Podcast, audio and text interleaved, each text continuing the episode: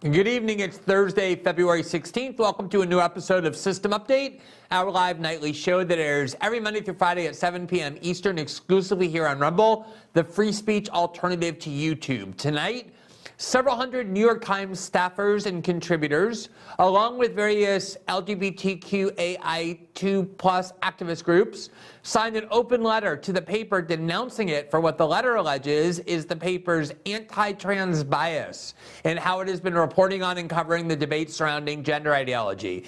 In other words, they claim that the Manhattan-based newspaper, the New York Times, is unfair to liberals and their views on cultural issues. We'll examine that letter, the New York Times response to it, and what all this says about how many Americans view journalism and what they expect it to accomplish. Then, one of our least favorite politicians in the country, former South Carolina governor and ambassador to the United Nations, Republican Nikki Haley, this week announced her intention to run for president in 2024. As part of her video announcing her candidacy and subsequent speeches, she talked about the success she's experienced in the U.S. as the daughter of Indian immigrants and use that experience to argue that the U.S. is a country of fundamental goodness and fairness and not dark and hateful racism. Few arguments threaten the liberal commentariat more than that. That the U.S. is an intrinsically and irredeemably white supremacist dystopia is central to the careers of countless columnists, pundits, and activists. And they thus unsurprisingly unleashed attacks on her of the most vicious kind. The leading attack was to mock her name and her marriage in the most overtly racist ways imaginable.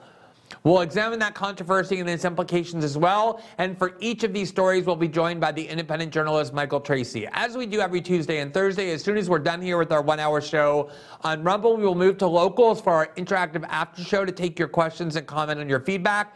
To obtain access to our after shows, simply sign up as a member to our locals community. The red button is right below the video player here on the Rumble page. For now, Welcome to a new episode of System Update, starting right now.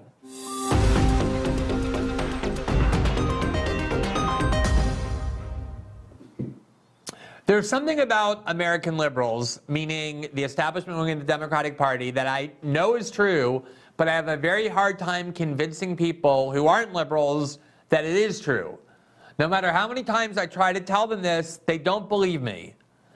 Liberals believe, I swear, that the corporate media is biased against them. They believe that newspapers such as the New York Times and Washington Post and news outlets such as NBC News and CNN are excessively critical of Democratic Party leaders and insufficiently critical of conservatives. They believe that those media outlets, for example, were not harsh enough when talking about Donald Trump and reporting on his presidency. Now, I've spoken before about my own view of what bias the corporate media has. I was never somebody decades ago who believed the standard conservative claim that the United States is plagued by what Rush Limbaugh always called the liberal media. I always thought it was more nuanced than that. I always instead believed that their allegiance was not so much to leftist political ideology so much as it was to establishment power and institutions of cultural uh, of authority. It certainly is true that when it comes to cultural issues, things like abortion and LGBT rights and gun control, these newspapers are, I think, reasonably uh, characterized as having a bias more to the left. After all, these reporters are people who live in large blue cities like New York and Washington and Los Angeles. They go to liberal arts colleges generally on the East Coast, and they're inculcated with the same kind of cultural liberalism as everybody else who has that same trajectory.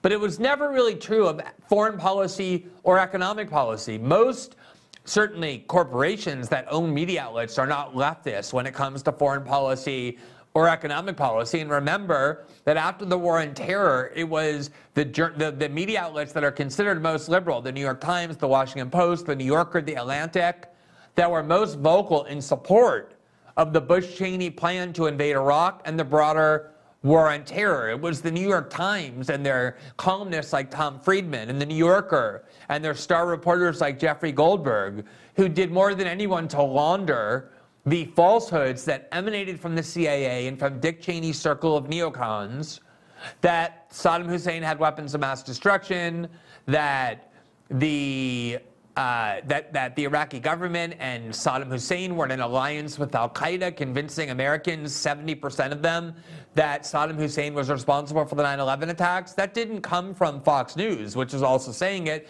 because conservatives didn't need to be convinced. They were behind the Bush Cheney agenda, most of them were. What was needed was for liberals to be convinced, and that's where the corporate media came in. It's very hard to claim that they're leftist on foreign policy when they were united with George Bush and Dick Cheney and the neocons in most of what became the war on terror and certainly the war in Iraq. And even during the Cold War, it was also Time Magazine and the New York Times serving as the outpost for CIA propaganda when it came to the Cold War, whenever the CIA wanted to engineer a coup in a democratically of a democratically elected country. It would be Time Magazine and the New York Times that would claim that it was an uprising on the part of the people against a corrupt dictatorship, meaning the government that had been democratically elected.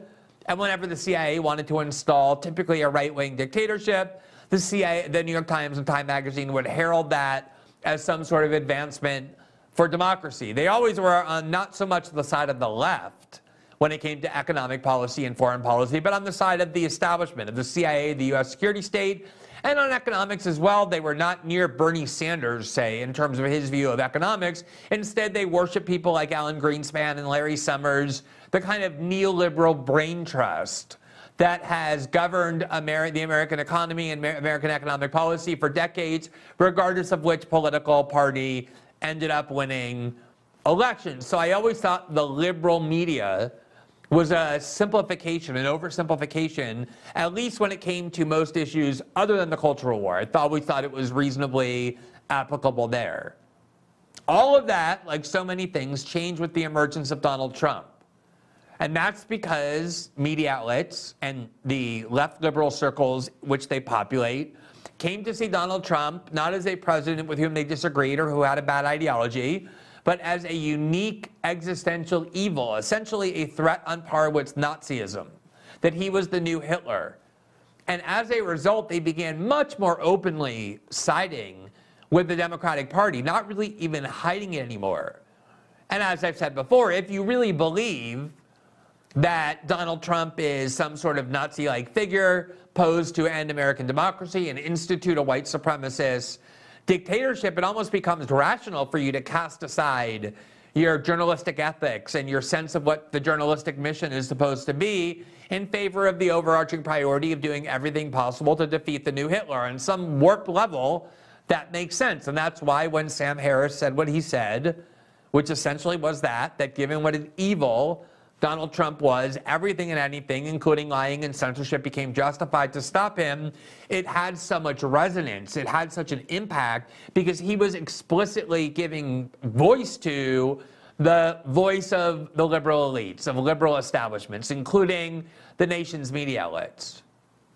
But even there, I would caution a little bit about claiming that the bias of the New York Times or the Washington Post or NBC News became left liberal ideology simply because they were against Trump. I think it's very important to remember that even in their opposition to Trump, they were still siding with the established the institutions of authority and institutions of establishment power with which they had always been most aligned. It wasn't just left liberals who came to believe Donald Trump posed some unique evil and that everything and anything was necessary and even obligatory to stop him. It was the same institutions of power to which they've always maintained their subservience. The U.S. security state and the CIA, which is where Russiagate emanated, Wall Street, big tech, even establishment Republicans, the kind of never Trumpers who believe that the Republican Party had it right all along and still does, and wanting to cut taxes on the wealthy and on corporations and go to war every single time somebody says anything a little bit negative about the United States. All those people united, as the now notorious Time Magazine article in 2021 admitted, in order to sabotage Donald Trump. So even in their overt effort to join that campaign to sabotage Trump, they did become more overtly partisan. But again, I wouldn't submit it was because of some kind of left liberal ideology. Instead, it was just they were serving the same factions they've always served, which is institutional authority in the United States, that also saw Trump that way. Now, just to offer one example here from CNN, um, if we can bring that up, a CNN article from uh, 2020. Uh, the title there is Wall Street is shunning Trump. Campaign to note donations to Biden are five times larger.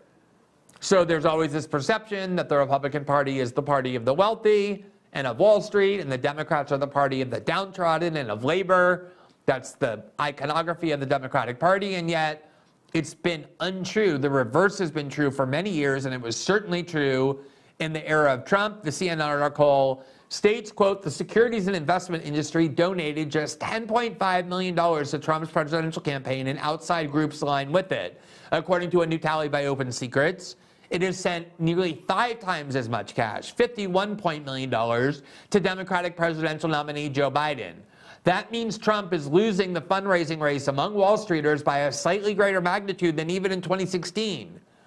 During that cycle, former New York Senator Hillary Clinton and groups outlined with her raised $88 million from the security industry and investment industry, while Trump took in just 20.8 million.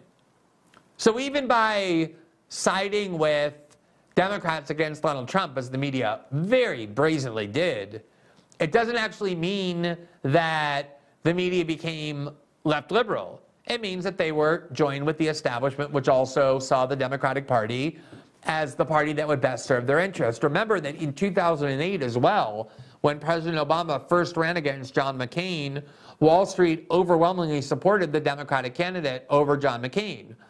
The Democratic Party has long been the party of the establishment, so by siding with the Democrats, they're really siding with the establishment, which is what they always do, and that is also true of big tech, which overwhelmingly, by even greater margins, supported Joe Biden and the Democrats in the 2020 election as opposed to the Republican candidate Donald Trump. Now, nonetheless, despite all of that, despite the fact that the New York Times, NBC, all of them are now overtly aligned with the Democrats, somehow American liberals, liberal activists, liberal journalists, and people in the LGBTQ, AI plus, hope I didn't forget one of those numbers or letters, circle believe, genuinely believe, they're not just pretending to believe, they genuinely believe that the corporate media is aligned against them. That the media is unfairly biased against Democrats, against liberals, and against their cultural agenda, which, if anything, is where one can most uh, easily and compellingly argue that the corporate media is on their side. And so this week, there is a new letter. Um, it's dated February 15, 2023. There you see it. It's to the attention of Philip B. Corbett, the associate editor, uh, managing editor for standards at the New York Times. And what this is, is an article signed by hundreds of New York Times contributors and staffers it's a letter organized by the LGBTQ AI 2 plus group, GLAAD. And their argument is that the New York Times, by reporting on the debate surrounding very new and radical dogma of gender ideology and this explosion of people, particularly younger Americans, who now identify as non binary or trans, obviously that's going to give rise to debates when you want to usher in radical change, as these activists acknowledge they seek to do. They basically seek, they say, to deconstruct what we think of men and women, of the gender binary, what it means to be a man, what it means to be a woman, in ways I personally often find quite regressive, including the idea that the minute a boy starts to exhibit what these alleged progressives view as feminine behavior, a desire to, uh, an interest in fashion or a desire to play with dolls and an aversion to sports, immediately that boy gets told, you're not really a boy, you're a girl. Based on decades old stereotypes about what boys and girls do. And conversely, if a girl wants to cut her hair and wear jeans instead of dresses and exhibits an interest in sports, they get told, you're not really a girl. It's not girls do. Girls wear makeup. Girls like to cook. Girls wear heels and dresses. You don't play sports. If you're a little girl and you're playing sports, you're not a girl, you're a boy. Congratulations, you're a boy. So there's lots of reasons why these are giving rise to debates. If you suddenly tell society that they need to dismantle the beliefs that they've held about fundamental cultural and social issues for centuries, of course, people are going to ask questions. Some people are going to resist that and have doubts about its wisdom. I recall very well in the 70s and 80s when the gay and lesbian movement was pushing for what they acknowledged were radical changes in the definition of marriage, in the acceptance of gay men and lesbians, and their ability to work and to be married and have recognition of family rights and the like, there was an obvious recognition that these were very fundamental changes. And of course, there was resistance. And instead of trying to shut down debates over that, I remember often seeking out people who had confusions or doubts or questions because every time there was a person there who was opposed, that was an opportunity to change someone's mind and convince them to see things differently. And ultimately, that is why the gay and lesbian movement won, and it did win. By 2019 and 2020, large majorities of Americans supported the right of same sex couples to marry, including large percentages, even majorities of young conservatives. That culture war debate was won by the advocates of treating gay men and lesbians equally not because they sought to shut down debate, but because they engaged it all the time. But trans activists and their allies in the media, most bizarrely, think that the debate itself is too dangerous to allow. That even acknowledging the existence of these questions and doubts is something too dangerous to do, that it puts people in danger. Even though the job of reporters is to investigate claims by activists and to examine debates that our country is having. That's the job of journalists, certainly one of them. And it's what the New York Times, to its credit, has been doing. And that has prompted this angry letter. Let's just take a look at a couple of its provisions. Uh, let me just see here. Um, it's right on the screen. So uh, let's pull that. Let's pull that up. Hold on one second. I think I can all right, let's pull up the first paragraph of that letter. It says, plenty of reporters at the Times cover trans issues fairly. Their work is eclipsed, however, by what one journalist has calculated as over 15,000 words of front page, front page Times coverage debating the propriety of medical care for trans children published in the last eight months alone. Think about what they're complaining about there.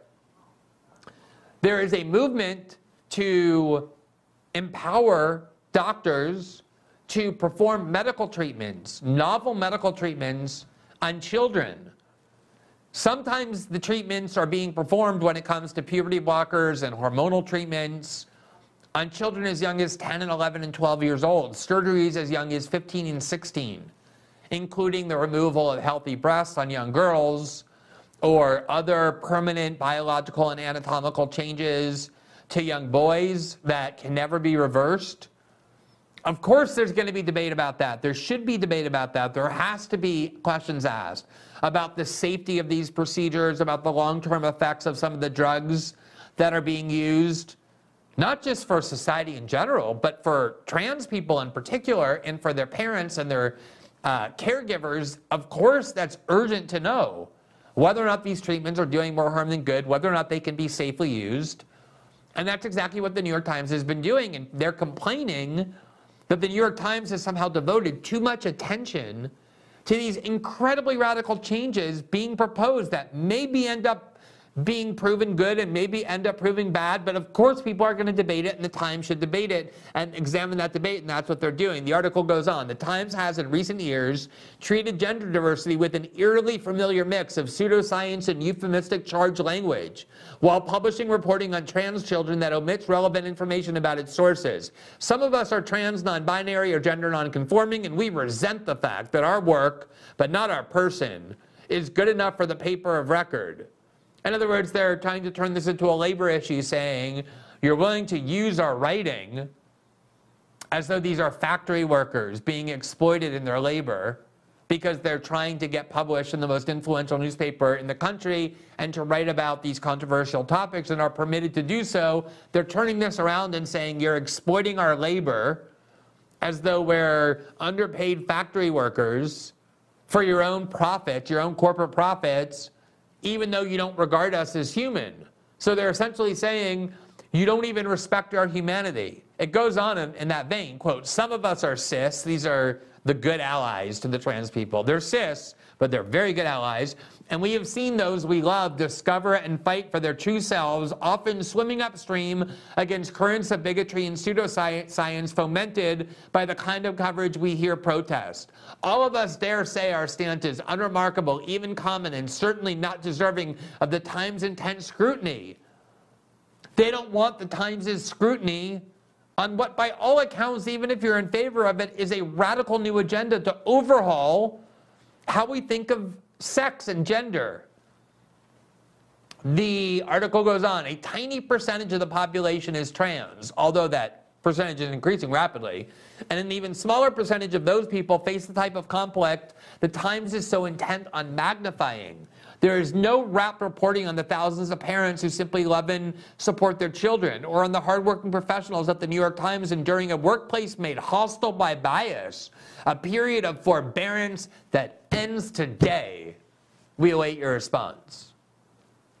So you can see their arguments there. They're simply angry about the publication of what we're about to show you are very benign articles that examine in a kind of on the one hand, on the other hand way, the debate that the country is having and will continue to have whether or not these activists want the newspapers to note that these debates are taking place. I find it remarkable that these journalists at the New York Times are now united with activist groups and demanding the same thing of the newspaper.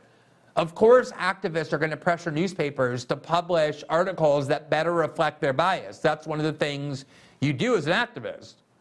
But the fact that journalists at the New York Times are now united with them demonstrates that these journalists don't see the world differently as activists in any way.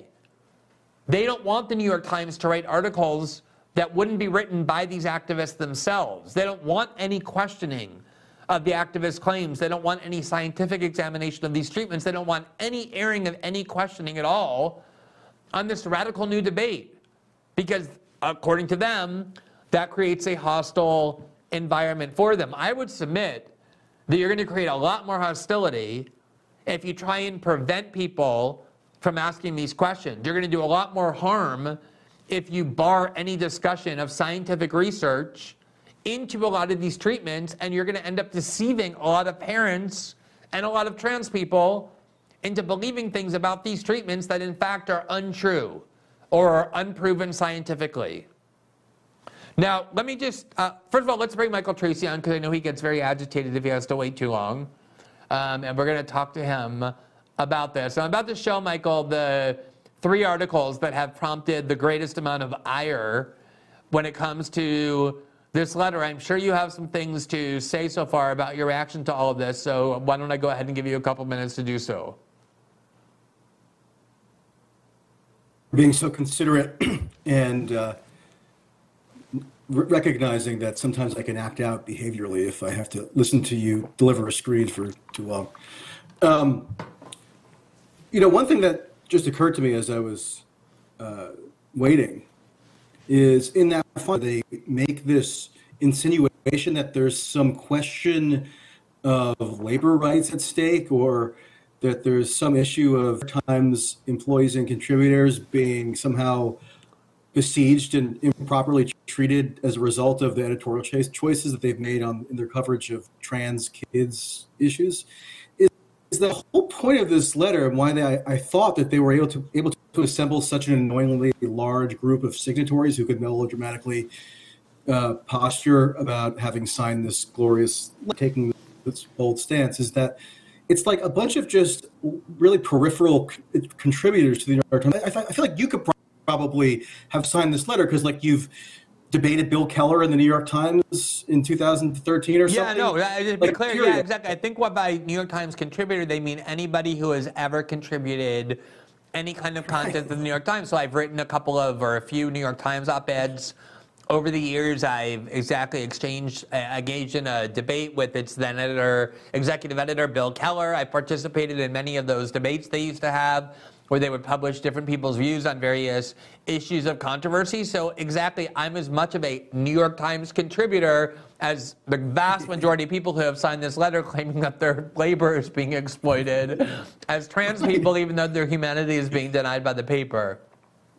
Right. So these people who could have signed a letter because they wrote one op ed 12 years ago are saying that they are being harmed, or they're asserting the existence of harm that really isn't spelled out with any great detail, which I guess is probably deliberate because that would probably result in lots of embarrassment for them if they did try to be more tangible in what they're actually claiming is the you know danger that's being wrought by these articles.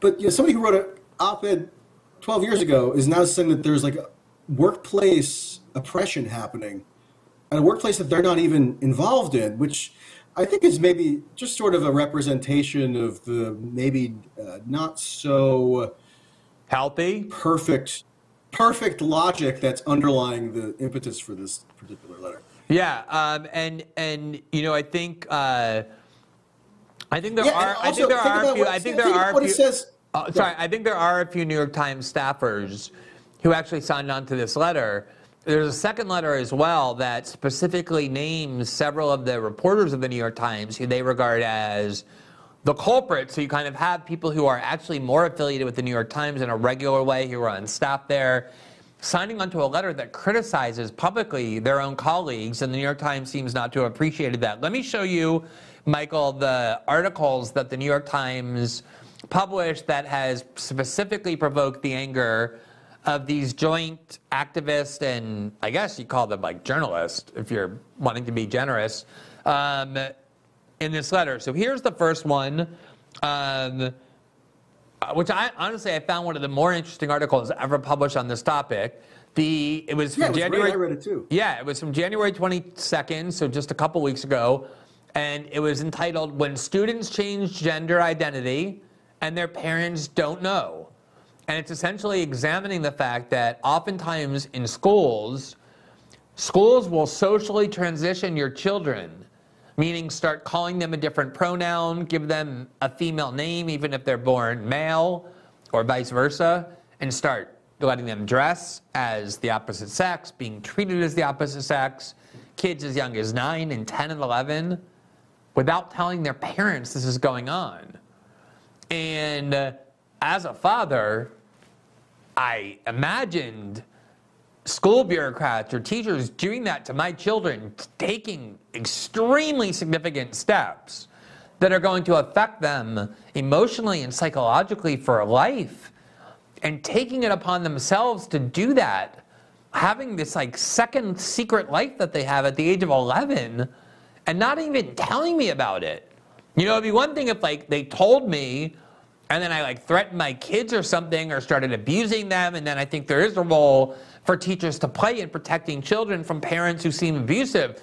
But oftentimes they didn't they won't tell the children. They they they put themselves in the role of the parent and take it upon themselves to decide what's best for other people's kids. Here's the article. Although the number and they're young- barred from being told from you being they're barred from telling you. It's not that they just discretion use their discretion and decide not to tell you. Yeah, it's a school. It's a school policy where they're actually barred from telling you. Yeah. So let, us look at this article. This is, and again, the New York Times wasn't even taking a position here. They were airing what is obviously a real debate about how do you balance the need for children to experiment freely versus the natural instinctive desire of parents, something probably many of these people don't know because they don't have kids, to actually want to protect their children and be involved in crucial decisions about their life. That's the role of a parent. That's something that you naturally want.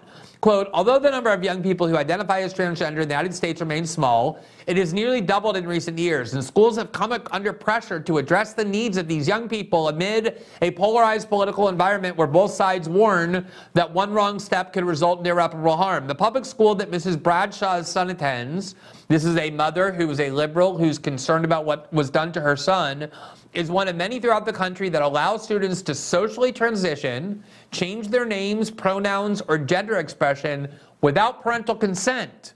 Districts have said they want parents to be involved, but must follow federal and in some cases state guidelines meant to protect students from discrimination and violations of their privacy. But dozens of parents whose children have socially transitioned at school told the Times they felt villainized by educators who seemed to think that they, not the parents, know what was best for their children. They insisted that educators should not intervene without notifying parents unless there is evidence of physical abuse at home, although some didn't want their children to transition at all. Others said they were open to it but felt schools forced the process to move too quickly and that they couldn't raise concerns without being cut out completely or being told, be, having their home labeled unsafe. Now, let me emphasize again, Michael, what the Times is doing here is not taking a side. There's actually a debate out in the world about whether or not this school policy to socially transition children, to start calling young boys girls and treating them as girls or call girls boys without their parents' knowledge whether this policy is good or not. That actually is a debate. The Times is reporting on the existence of this debate and examining the contours of it. And what the trans activists are angry about, and by trans activists, I mean these reporters who support the trans agenda, not just the non-binary and trans people, but also their incredibly selfless. There are, cis, there are cis allies. Cis, uh, yeah, they're incredibly well, selfless cis allies who are on board with this as well. What they're angry about is that the Times reported on this debate at all. Yeah, and they made no substantive criticism in that letter of Katie Baker's article, which you just quoted excerpts from.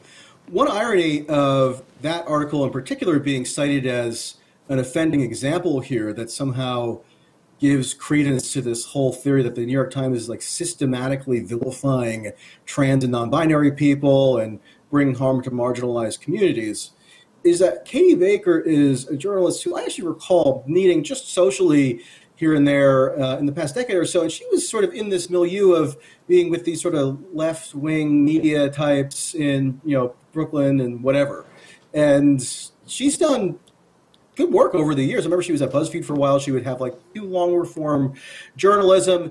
In other words, she's not somebody who seems like she would have this nefarious long time motive of somehow like wreaking havoc on the ability of trans kids to express themselves or is trying to like do violence to the trans movement or what have you. It seems like somebody who would actually be probably, if you asked her and she was being honest, I know this is speculation, granted, I, I don't, I'm not claiming I know her well, but I would probably surmise that she's somebody who would be inclined to be in favor of the activist goals of the trans movement, but because she's a journalist, and a pretty good one, she competently sort of seems to put that to this uh, to, the, to, one side and does actual good journalism, which re- requires taking a broader view and assembling divergent perspectives and synthesizing that into something that is a reasonably good approximation of reality. And when that article came out, just like often happens with these episodes, there's just a gigantic torrent of heaped on journalists. I mean, remember when we were all told for like three or four years or however long it was that journalists are under siege in the United States due to online harassment and around the world. And this is like one of the most pressing issues of human rights that we all needed to be super concerned about.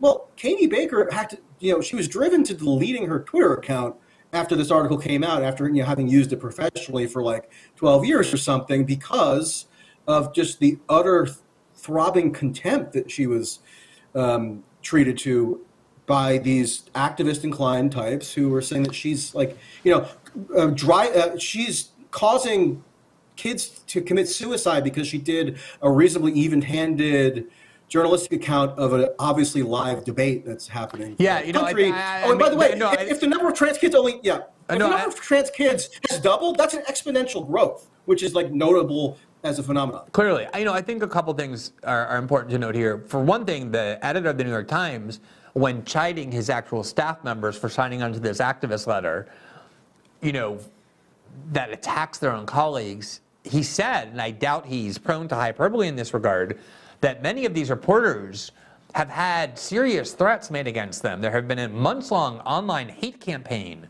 the minute you criticize a single journalist that liberals like, like Taylor Lorenz or Brandy Zadrozny or Ben Collins or any of those little, you know, kind of like pro censorship activists, they'll immediately accuse you of putting them in danger. but they feel totally free to conduct their own months long hate campaigns. Uh, they've done it against me and you and any journalist that they dislike. And I think, let me just say two things here. Um, one is that I told this story before, but I had dinner back in 2017 in New York with two very, very well known and well established, successful journalists who have a very successful career. They have a very secure journalistic position. They're both parents who live in Brooklyn, which is where most of these journalists live. And they have kids who are teenagers, and they told me that they are very concerned that there seems to be this kind of societal pressure on teenagers to either declare themselves non binary or trans, that if you don't, if you're cis, you actually are looked at as a, you know, kind of a scance. And that furthermore, there's this sort of social value that gets attached to parents, especially in these liberal enclaves who come out and say, oh, I have a, you know, cis, I have a trans daughter or a non-binary son and we couldn't be more proud of them and everyone applauds them. And after, you know, we had a very kind of nuanced discussion about the various parts of this agenda. And after I left, I realized that there is absolutely zero chance that either of those two journalists, no matter how secure their platform is, since they're associated with the liberal left, would never, ever, ever admit publicly that they harbored those thoughts that we discussed that night that night at dinner about their concerns. Never. They would only write about this issue if they wrote about it at all in a way that completely conformed with the dogma of trans activists because they're petrified of being accused of all the things that these reporters get accused of, of, of, of endangering trans kids, of you know wanting to put trans people in concentration camps. That's how repressive the climate is. The other thing I would add is um, that uh, I did have a really important second point um, that will come to me in a minute, but it is kind let of me, amazing. Let me, let me see if Go I can ahead. jog Go your ahead. memory. So, one of the claims in this letter, which is maybe one of the most farcical claims, at least as I see it, is that they're really contending that the New York Times has made an editorial decision to quote follow the lead of right far right hate groups. And of course, to establish that the groups they're referring to are far right and hate oriented, they link to the Southern Poverty Law Center, which of course is just a you know a uh, repository of objective wisdom on these things, as no one could deny. But really, I mean, you think the New York Times, whose primary you know base of subscribers and its whole like orientation as an institution has been like tethered to the sensibilities of like liberal secular Jews on the Upper West Side, all of a sudden are partnering with, at least in spirit, the most like fervid and vicious right wing far far right hate groups. Like that's what's dictating their editorial choices. If you th- if you actually think that, which apparently all these media people do who signed on to it, which you know I, I would think indicates that they affirm what's said in the letter then you're like operating on some plane of delusion that is weird and I've never accessed it and I would like to because it sounds like a fun like hallucinatory experience. You know what this reminds me of? Remember in 2020 when all the George Floyd protests happened and so forth?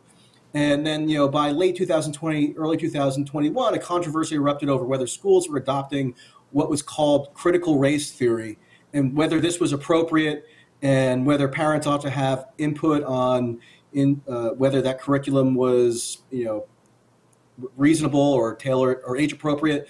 And you, what you often heard from people who were critical of that narrative or critical in, of the, the generally right wing tenor of that narrative was that critical no one's teaching critical race theory in schools. It just doesn't exist. They're arguing against a fictional phenomenon that they made up just to wage the culture war. Now of course, there was overstatement on the part of the right wing sort of purveyors of that narrative in particular instances. But I personally went to a George Floyd protest rally thing in suburban Philadelphia, like a week or two after they erupted, where I got, I still have it. They were handing out, I mean, the organizers were handing out leaflets and packets of informational material trying to educate the participants of the rally on how they could lobby for their local school district to incorporate elements, yes, of critical race theory into the curriculum of the school district. That, they weren't trying to hide it. That was just the, just the, the overtly stated goal. So, and and then the goal, because the activists were very successful in that movement, very adept at um, orchestrating support for their desired aims from all sectors of society, corporate and governmental, and uh, everything in between. And then, so they got lots of what they were demanding enacted then the enactment provokes a response, and then their counter argument is to say that the thing that got enacted was never enacted at all. They, they, they can't recognize like the power that they wield. No, but, but okay, the, they, the, they, this is the key point that actually. That, w- w- thank you for jogging my memory of the second point I wanted to make, which is exactly that. I think this is the, the big, big problem here is a lot of, if you look at these groups like GLAAD and Human Rights Campaign and stuff that, and the ACLU that only talk now about trans issues, prior to 2015, they almost never talked about trans issues. The, there, there's this gigantic spike that happens in their obsession with trans issues to the exclusion of everything else after 2015. What happened in 2015? The Supreme Court ruled that denying same sex couples the right to marry is unconstitutional, and therefore same sex marriage equality became the law automatically under the Constitution in all 50 states. Or put another way, these groups won. They won all of their goals. And that was representative of that consensus I referenced earlier that adults should have the right to choose their own spouse to decide if they want to have an opposite sex or same sex spouse that even conservatives began accepting.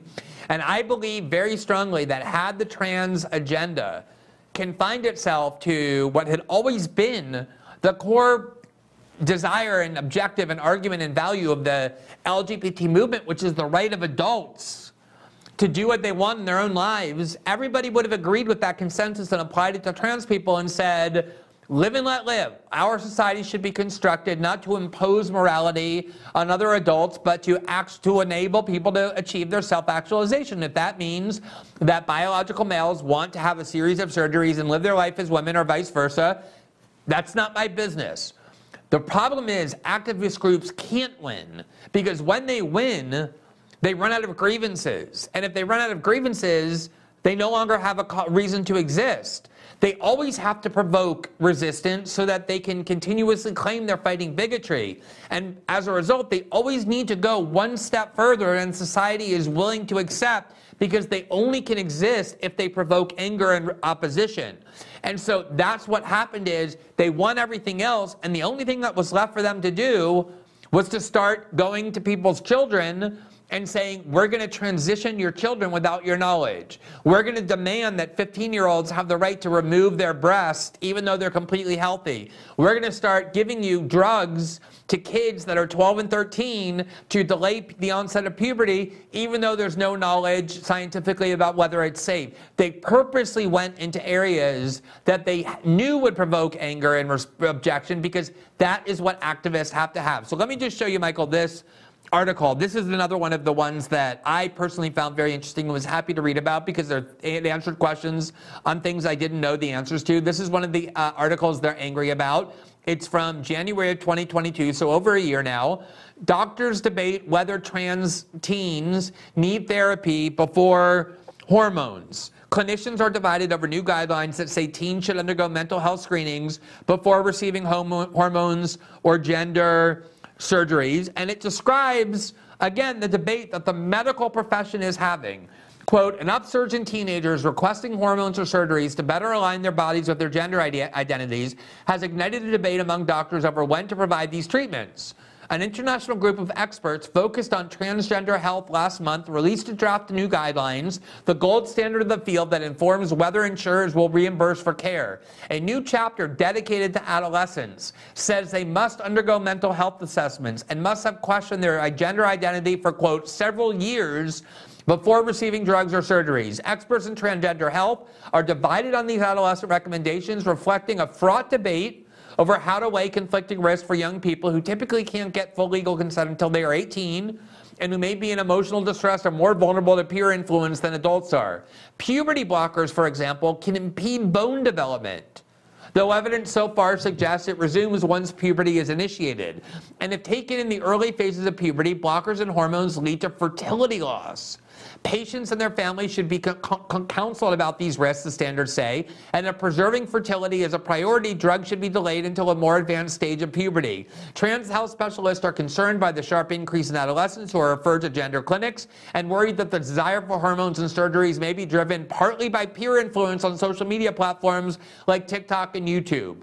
Quote, the kids presenting these days are very different than what I was seeing in the early days, said Dr. Edwards Leeper, who in 2007 helped set one of the first youth gender clinics in the United States in Boston. Dr. Edwards Leeper said that now she was more likely to see adolescents who had recently begun to question their gender, whereas a decade ago her patients were more likely to have long standing distress about their bodies. So there's a major debate within the health professional field, including among people who provide gender identity treatments and therapies to adolescents. Some European countries, due to medical studies, have banned the use of certain hormonal treatments and puberty blockers out of concerns that they cause long term medical health risks.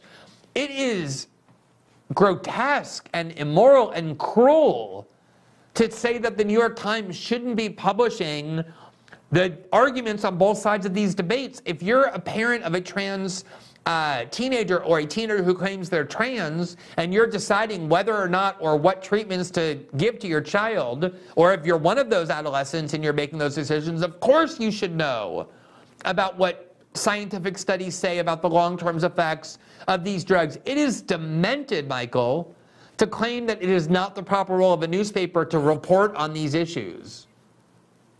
Yeah, you and I a few times discussed the gender identity law that was recently enacted in Scotland. And it just so happens that within the past day or so, the First Minister of Scotland, who was one of the champions of that bill, which allowed, let's remember, 16 year olds to essentially have a legal recognition of their change in gender identity without having to undergo any sort of medical scrutiny she just resigned, Nicola Sturgeon, in part because her of her political standing having uh, diminished as a result of her insertion into this major culture war issue that also provoked conflict with the uh, Westminster government. But um, you know, one one thing that I wanted to slightly disagree with you on, Glenn, and I want to see if you find this to be plausible, is when you say that you think that post 2015, obviously the Human Rights Campaign and GLAAD were not going to dissolve themselves after the Obergefell decision that legalized gay marriage nationwide, right? So they had to come up with some other reasons for, to justify their continued existence, some other sort of urgent appeals that they could make to donors to fund their organizations. And so they do concoct sort of extraneous uh, reasons for why they need to continue doing this activism that their organization was predicated on. But I'm not so sure, really, that if they had simply confined themselves to adult activity as relates to gender transition or other issues related to like gender fluidity that became much more mainstream over the past couple years, that it would have kind of uh, preempted any of the pushback or any of the consternation because it they're now also yeah, doing a lot of advocacy around children. Because you know if it just had you know uh, the number of 18 to 22 year olds who transition their gender or um, became some sort of new gender status, uh, doubled in the span of like a year or two, and there was exponential growth in that demographic. I don't know. I feel like people would notice that and want to suss out the societal ramifications for that, and also kind of probe what other implications it has for policy and just kind of a general societal. It's right. I remember even when Chelsea Manning uh, transitioned while she was in military prison um, and she was trying to acquire medical assistance to facilitate that. Obviously, transitions were not anywhere near as prominent as they were uh, then as they are now. I think was, this was 2013, if I'm not mistaken. But there was a question that was: Should the government be subsidizing through its various um, provisioning uh, health services to the population? Should the government subsidize gender transition medical should, should the taxpayers underwrite it? I think you would still have issues like that that would be coming up, um, in even if the, the, the these organizations had confined themselves to being concerned solely with adult activity.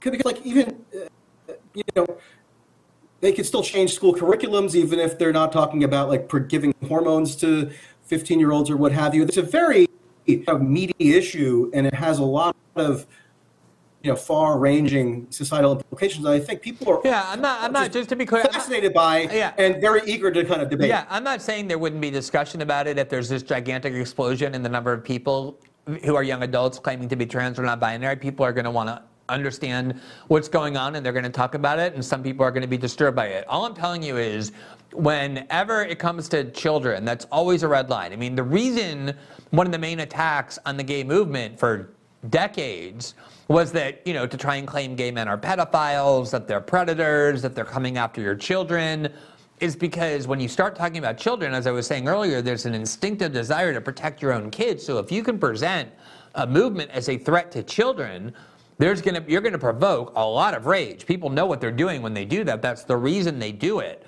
And the argument of the gay men, of the gay and lesbian movement was what we are interested in is autonomy for adults to make choices for their own lives. And that was the reason why I think it succeeded, because there still is a live and let live sentiment in ethos that is predominant, not throughout every part of American culture. There are still people who are opposed to same sex marriage. Uh, a reasonably significant minority, but it won because it was focused on that. So I think if the the the the issue had been, we think that adult people who are trans, who have been around forever. I mean, I remember hearing about trans people when I was a kid, should have the right to seek medical treatment and to be respected and to be treated as the gender that they choose.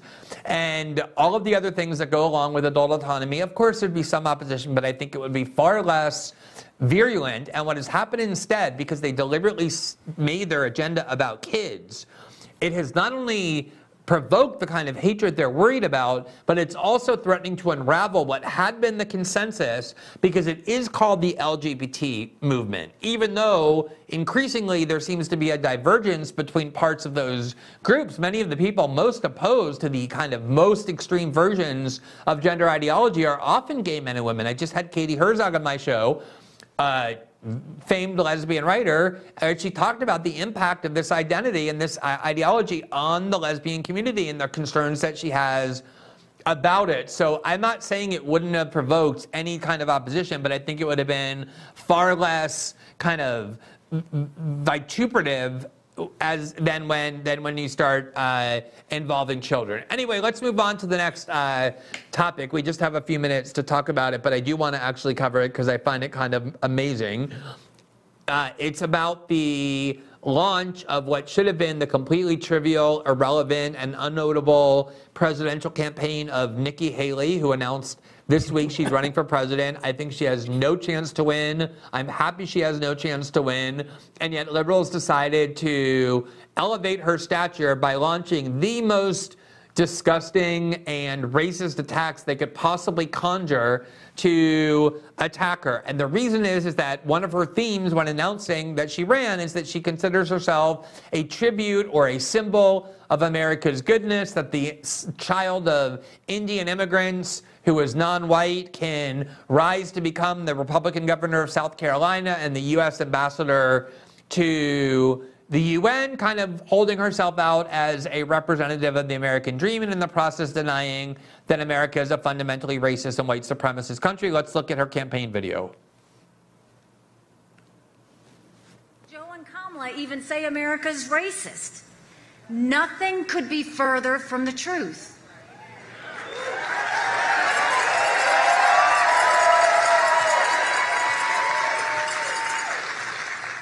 The American people know better.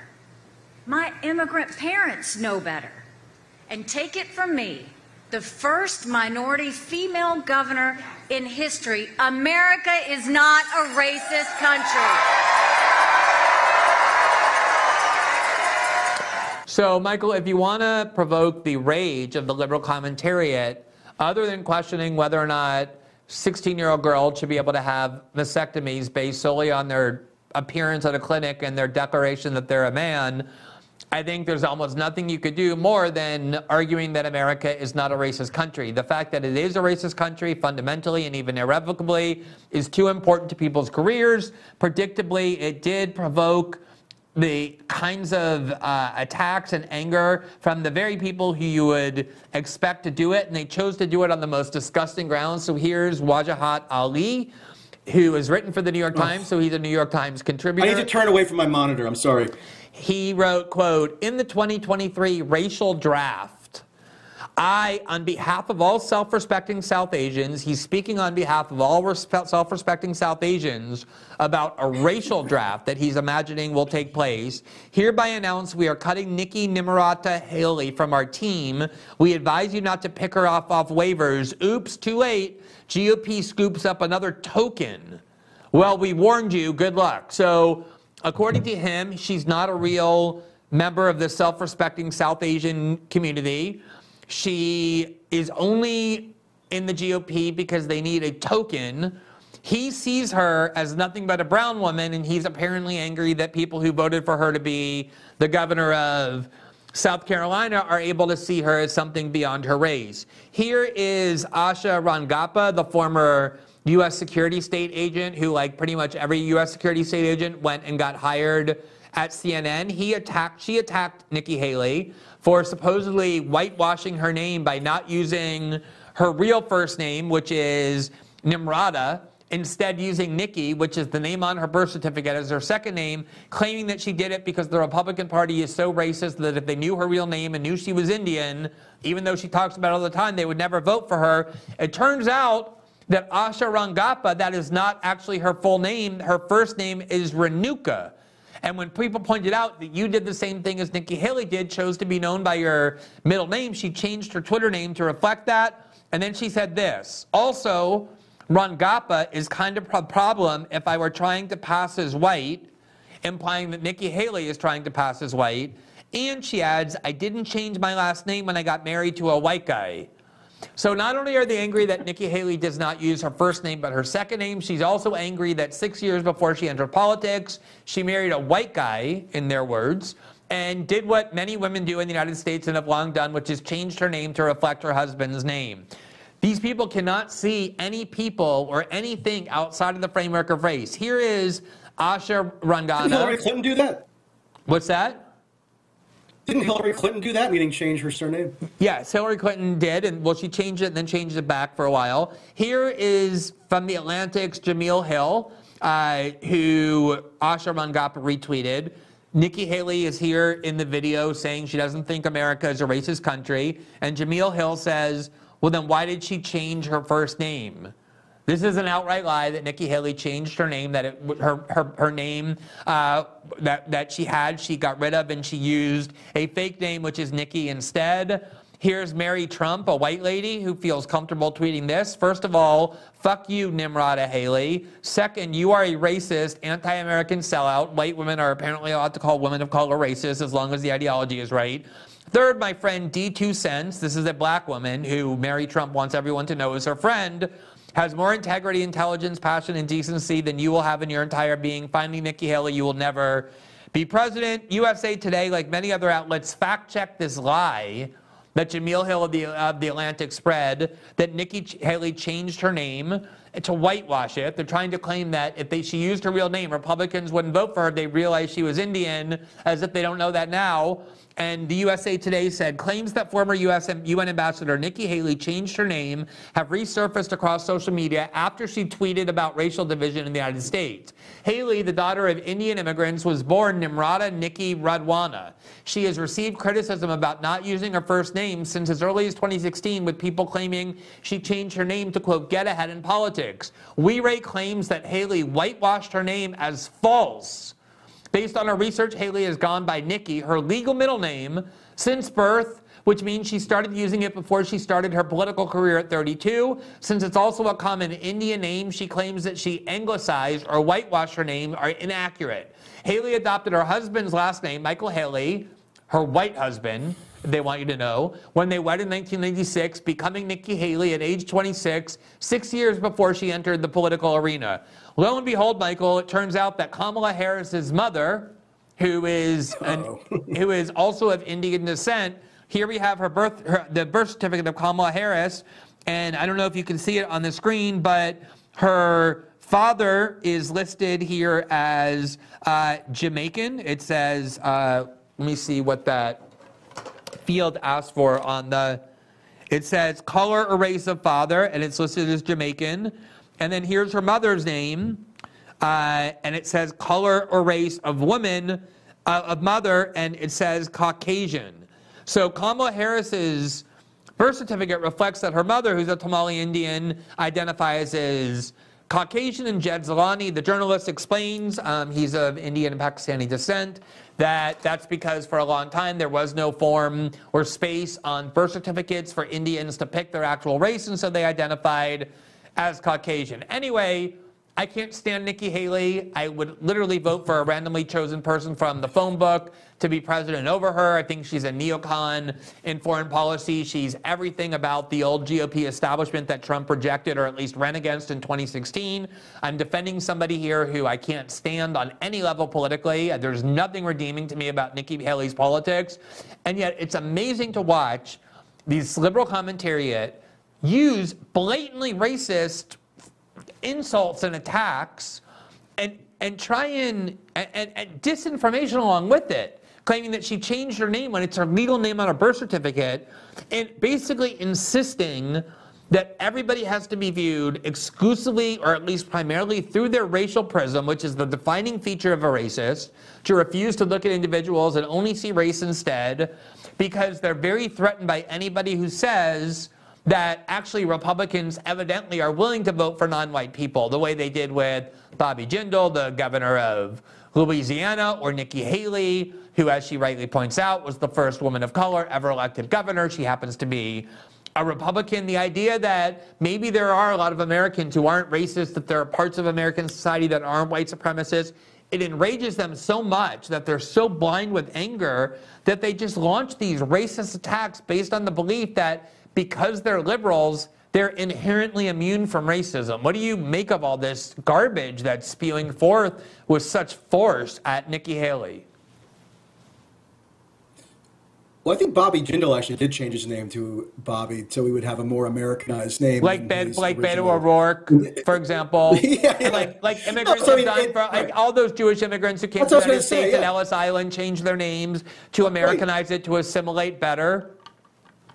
Right. It was in the name of assimilation that you know uh, Jewish immigrants, Italian immigrants, Irish immigrants um, from you know uh, elsewhere in Europe who came in the early 20th century anglicized their names because they thought that that was the right thing to do and to assimilate into the culture that they had adopted. If anything, you can make like a patriotic argument as to why that they would want to do that which would be in theory in keeping with you know the general sort of Republican worldview. But in the for, for these people, they have to think that there is no way it's possible for non-whites to actually have a sincere affinity with any kind of conservative political program, which in the case of South Asians is especially bizarre because it's not like you know Indian conservatives are especially obscure. I mean, I think that's the way Modi tends to be regarded anyway. I mean, I'm not an expert on Indian domestic politics, but he was seen as sort of like a uh, when he was first elected in 2014, he was seen as like this Indian incarnation, incarnation of Ronald Reagan or something. Um, but but they have to have this sort of conceit, meaning the critics of Haley on these grounds, the conceit that anybody who would support her from what they say is a conservative perspective is only doing so because they are trying to conceal their fundamental racial sort of loathing and make themselves feel better. During the 2016 primaries, if you recall, there was a period where Ben Carson was leading the polls in the Republican primaries, and there was actually a decent chance at one point that he might actually win the Iowa caucus. And, but we were always we were being told that again that was just Republican primary voters projecting because they were so ashamed of their racial bias and like wanted to somehow compensate for that. It couldn't be that Ben Carson spoke in a language that resonated with them, you know, uh, appealing to evangelical Christianity and this like up by your bootstraps narrative that has been a core feature of a conservative dogma forever. No, it had to be this like, you know, uh, underhanded kind of racial calculation that these voters were making when they expressed a preference for Ben Carson. And you see this over and over again. But it's especially weird with Nikki Haley because it's not like again, it's anybody should be confused about a conservative tendency that Indians or Indian Americans in particular exhibit. Um, I think you know I didn't actually realize that I didn't listen to her speech as you did, and I applaud you for that. That Nikki Haley was the first minority female governor in American history. Um, it's very inspiring, and now I'm actually contemplating supporting her on that ground alone. I mean, it is funny how Republicans kind of invoke these first in the nation sort of uh, uh, achievements uh, in the same way that they kind of malign when Democrats do it when it seems like circumstantially advantageous for them. And it seems like Nikki Haley is at least kind of like gesturing in that direction. Yeah, the, I thought the, it was funny when the, in her announcement video. The, yeah, the worst. I thought it was funny in her. It, yeah. yeah, the worst ones do. Let me let me show you this. Uh, video that I have to say I give. Uh, do we have his name? I don't. I don't see it on the video itself. If we can get his name, that would be that would be important. Um, but anyway, this producer at MSNBC, who is of African descent, um, recorded a video. His name is Manny Fidel. And he recorded a video in which he is very unflinchingly and unapologetically disgusted with these attacks that are coming from the liberal sector of the media. And the fact that he works at MSNBC and was willing to say all this, I think is incredibly impressive, merits a great deal of credit because he knows he's condemning many of the people who work at his network and within the part of the media that he will likely depend upon for future jobs. And yet he clearly is offended by these attacks sufficiently to say what I'm about to show you. He said this is a video he recorded for TikTok and it made its way onto Twitter. Listen to this.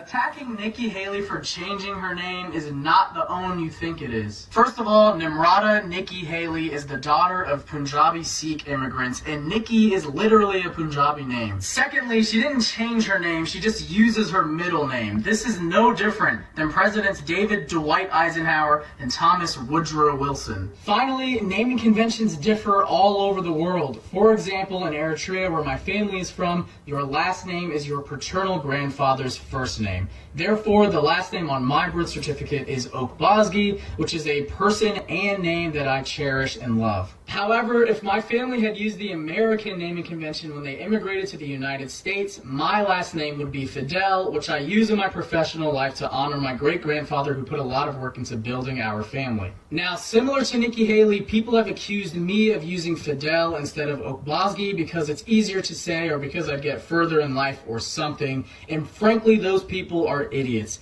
Just because your ignorance is stopping you from understanding someone's connection to their family doesn't mean anything nefarious is going on. So, for the love of God, liberals, stop making me defend Nikki Haley. You know, the reason why, let me, let me, let me just say, Michael, before, before, before, before, you weigh in, let me just say that, like, the reason why I just, I want to just, you know, this is my reaction. The reason why I like that video so much, aside from the fact that we need a lot more people who are willing to, denounce their own side when they're engaged in grotesque and racist attacks is, you know, as the father of, of non-white children, one of the things that I think about a lot is like, what is the thing that is going to make their lives better in the future? What do I want the world to be for them?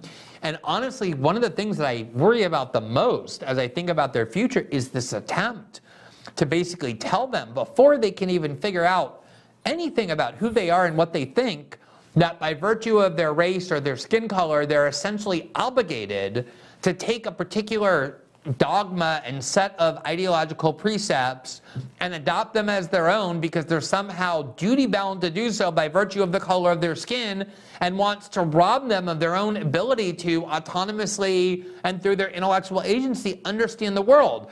And, you know, as he said, he's getting attacked for having decided what his name wants to be, for honoring his great grandfather. I have no doubt that liberals are going to attack him and impugn his motives in all sorts of ways because he's a non white person weighing in on that side of the debate. These people have an absolute incentive, a career incentive, to maintain the racism they say they're denouncing and working against, and they do everything possible to ensure that it's constantly fortified. And the thing that threatens the most is kind of like the activists we were talking about before, is any notion of success. Yeah, my own last name, my surname Tracey, was actually anglicized at Ellis Island. The spelling of it was because in Gaelic it was spelled T R A E C E Y. And guess what? That's a slightly more confusing when you read it in English. I mean, I didn't know that I should be going through life in deep shame that that happened hundred plus years ago. You know, I was I I uh, You would never have gotten on this show screamed- if you had used your extremely Italian surname. So apparently it worked to help you get ahead in life. I impulsively screamed before that because I was. It occurred to me when I was watching that Manny uh, clip. Barack Obama earlier in his life went by Barry because it was just a way to integrate himself into the milieu youth he was in socially. I mean, this is just such a common feature of not just the United States, which is unique in terms of the number of uh, the range of immigrants it accepts from around the world, but you see it in other societies as well. So this idea that it was like it's a unique, it's uniquely impugns or uh, you know, shows Republicans who engage in it to be sinister racists. It's just like nonsense. But here's the broader point that I think is worth emphasizing here. You say that Nikki Haley is like this uh, uh, personification of hardcore, sort of more traditional Bush era foreign policy views. I think that's true, although I'm not so sure about the uh, assertion that it's like meaningfully discrepant from the Trump MAGA worldview. I mean, Trump is the one who made her the UN. We can argue about that another time. having- yeah, yeah, you know, that's a side point. Yeah, yeah, right, right. That's a side point. Um, look at what prompts the most visceral, immediate reaction when Nikki Haley declares that she's running for president. Not that she's this like ultimate uber hawk who probably would get the United States involved in a shooting war in the South China Sea within about two days upon taking office.